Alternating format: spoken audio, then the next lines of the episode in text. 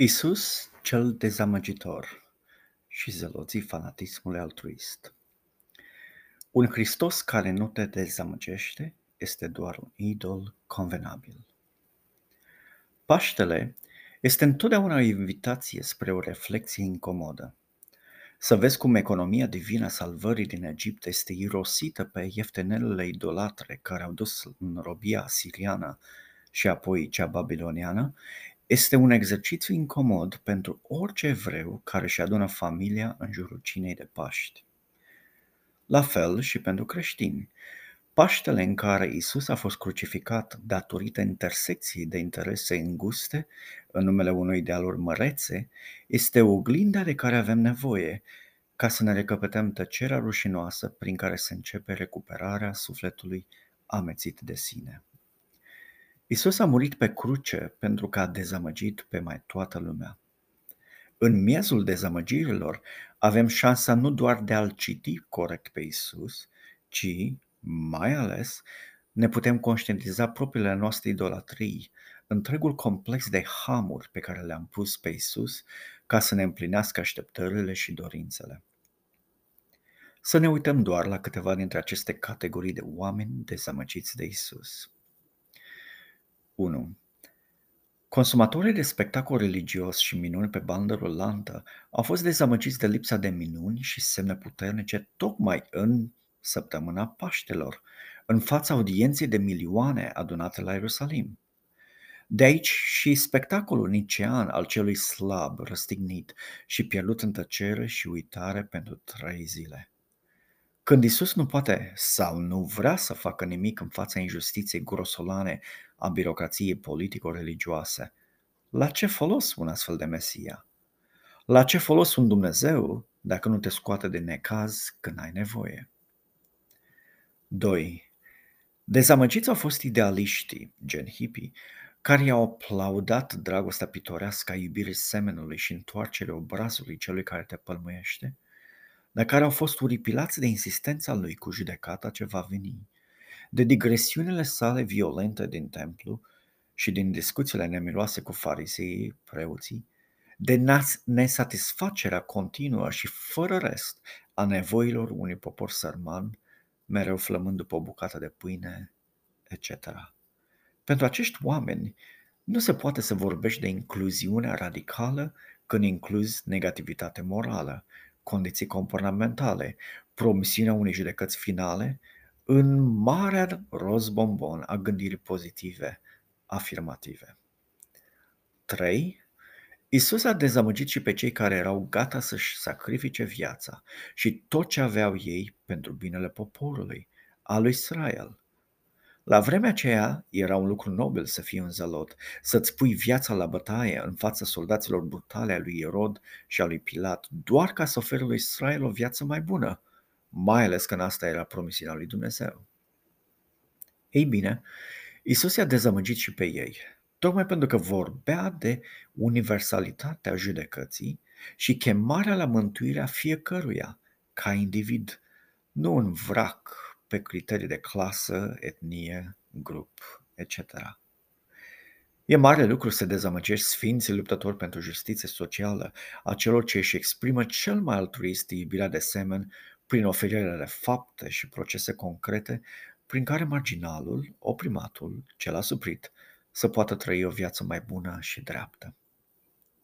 La Paște, Isus a dezamăgit pe cei ce promovau bucuria pasională a vieții pline fără trecerea prin filtrul purificator al morții de sine.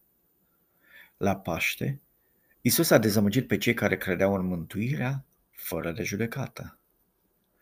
La Paște, Isus a dezamăgit pe cei care și-au construit argumente biblice în a justifica controlul și violența în numele dragostei de semen. Tuturor acestora Isus le-a spus clar cu mult timp înainte de Paște. 1. Vitalitatea spirituală reclamă nu spectacolul de lumini al minunilor, ci vulnerabilitatea în fața lui Dumnezeu. Astfel, blândețea și smerenia devin mai puternice decât conturul omenesc al plinătății și satisfacției spirituale. 2. Doar cel care se judecă pe sine este mântuit. Nu există pozitivitate și incluziune pură fără prețul pocăinței. Orice idealism radical, radical love, radical inclusion, radical hospitality, radical hope, etc., la modă azi, trebuie asumat pe baza pocăinței reale, o chestiune nici când la modă în civilizația umană. 3. Dragostea de semen nu se impune, nu se legislează, nu se manatează.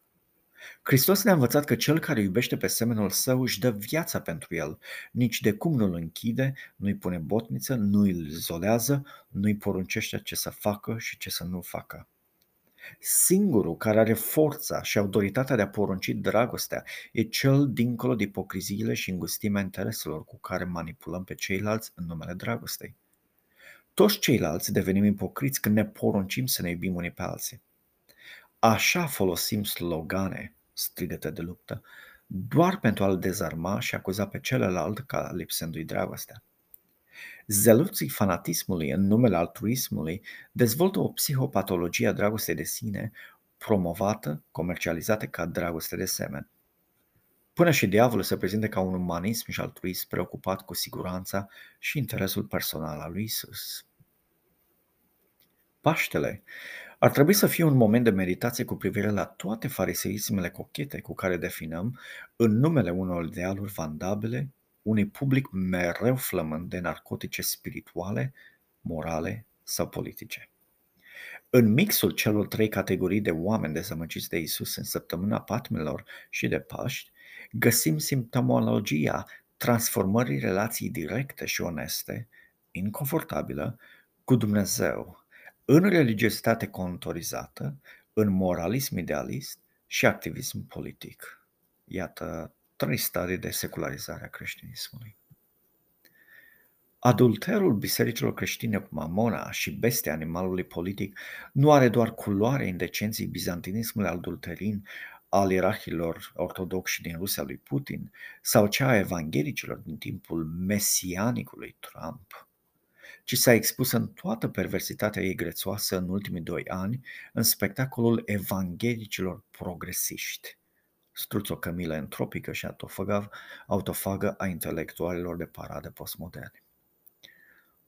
Oare câți slujitori lui Hristos vor avea curajul de a vorbi despre prostituția spirituală, morală și politică a bisericilor din anii COVID?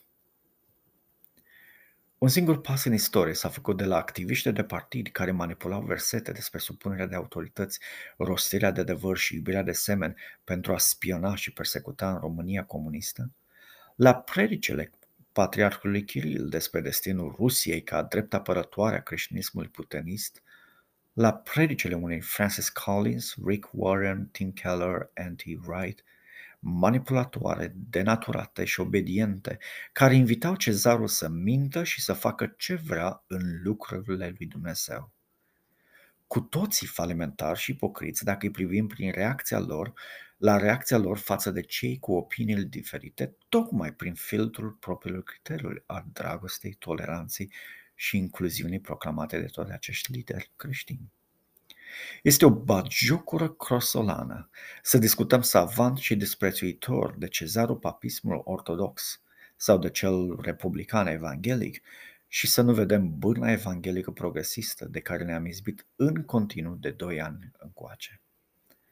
Câți vom privi retrospectiv cu onestitate și maturitate spirituală la ce s-a întâmplat în ultimii ani în creștinism și vom identifica ipocriziile și violențele diabolice ascunse sub sloganul altruismelor ieftine. Câți vom avea deșternământul spiritual în a răspunde ca Isus ispitirilor diavolului, condimentate cu versete biblice pline de dragoste și altruism? De fapt, câți ne vom elibera de idolul pe care l-am creat din Mântuitorul Isus?